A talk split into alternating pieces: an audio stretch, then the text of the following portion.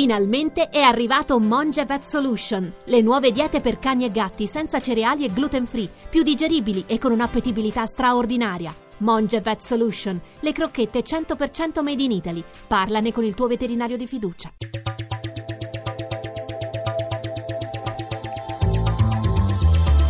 GR1 Economia. Buongiorno Danna Trebbi. Tengono le banche ma le borse europee perdono slancio dopo l'apertura, mentre sul fronte valutario l'euro si rafforza sul dollaro. Ci aggiorna in diretta da Milano Paolo Gila. Buongiorno da Milano e continua la marcia dell'euro che si rafforza ancora di più contro dollaro, mantenendo ora il rapporto di cambio ampiamente sopra la quota di 1,14. In questo momento è a 1,1415 mentre le borse si presentano in ordine sparso. Dopo un avvio in moderato rialzo, le piazze hanno ripiegato, ad eccezione di Londra, che mantiene una posizione di progresso in questo momento dello 0,40%.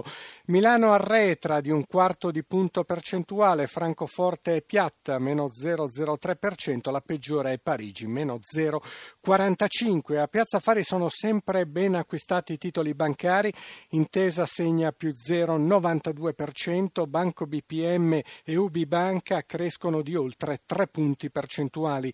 Arretra Fiat meno 1,66% e le utilities Snam, Italgas e A2A cedono tra il mezzo punto e il punto percentuale.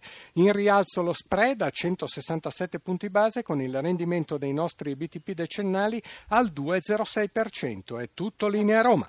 Grazie Gila. Rischia di costare caro anche all'Europa l'uscita della Gran Bretagna. Con l'addio di Londra in infatti da dopo il 2020 si apre un buco di 10-11 miliardi di euro all'anno per il bilancio dell'Unione. A farne le spese rischiano di essere regioni e agricoltura. Da Bruxelles il corrispondente. I conti di Bruxelles saranno tutti da rifare dopo l'addio definitivo della Gran Bretagna all'Unione Europea che non sarà più a 28. Per il commissario al bilancio Günther Oettinger che sta studiando la questione e il divorzio dall'Unione di un paese contributore netto come la Gran Bretagna comporterà un prezzo che si tradurrà in 10-11 miliardi meno di euro all'anno nel bilancio comunitario. Questi conti varranno dopo che la separazione diventerà definitiva e comunque a partire partire dal bilancio in vigore nel 2021, ma la discussione deve iniziare già adesso, fa sapere la Commissione europea, anche perché sono le stesse priorità ad essere cambiate ed è chiaro a tutti che in Europa nei prossimi anni bisognerà spendere di più per la sicurezza, la lotta al terrorismo, la difesa comune e l'emergenza migranti. A farne le spese potrebbero essere settori come i fondi strutturali e l'agricoltura, avverte la commissaria per le politiche regionali, Corina Cretu, una soluzione soluzione comunque ci sarebbe, osservano i tecnici di Bruxelles, secondo cui basterebbe una quota maggiore di risorse finanziarie che i 27 paesi dell'Unione dovrebbero versare nel bilancio comunitario con l'obiettivo di raggiungere obiettivi utili a tutti. Una decisione non impossibile ma delicata sulla quale dovranno intervenire i 27 capi di Stato e di Governo decisi a restare nell'Unione Europea. Il servizio era del corrispondente Gavino Moretti. Noi cambiamo argomento, parliamo del caso Natuzzi, azienda del distretto del mobile imbottito pugliese dei 176 operai che hanno fatto ricorso per decisione del Tribunale di Bari, tre verranno reintegrati dal 3 luglio. L'azienda però fa sapere che contestualmente al reintegro provvederà al licenziamento di altrettanti i lavoratori.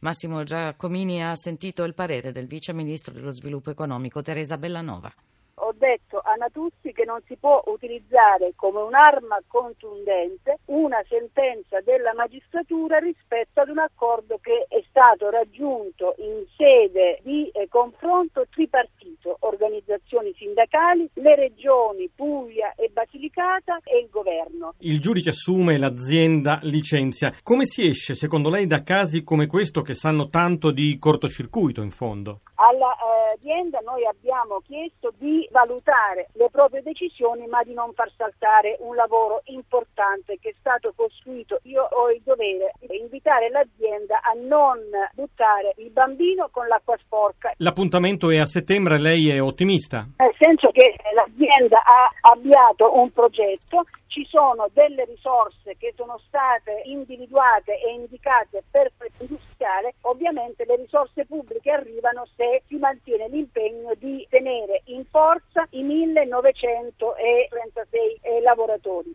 Via libera della Camera il disegno di legge sulla concorrenza 218 i sì, 124 no, 14 gli astenuti. La legge ora torna al Senato per la quarta lettura. Da Fulvio Cellini in regia da Natrebbi in studio. Buon proseguimento d'ascolto.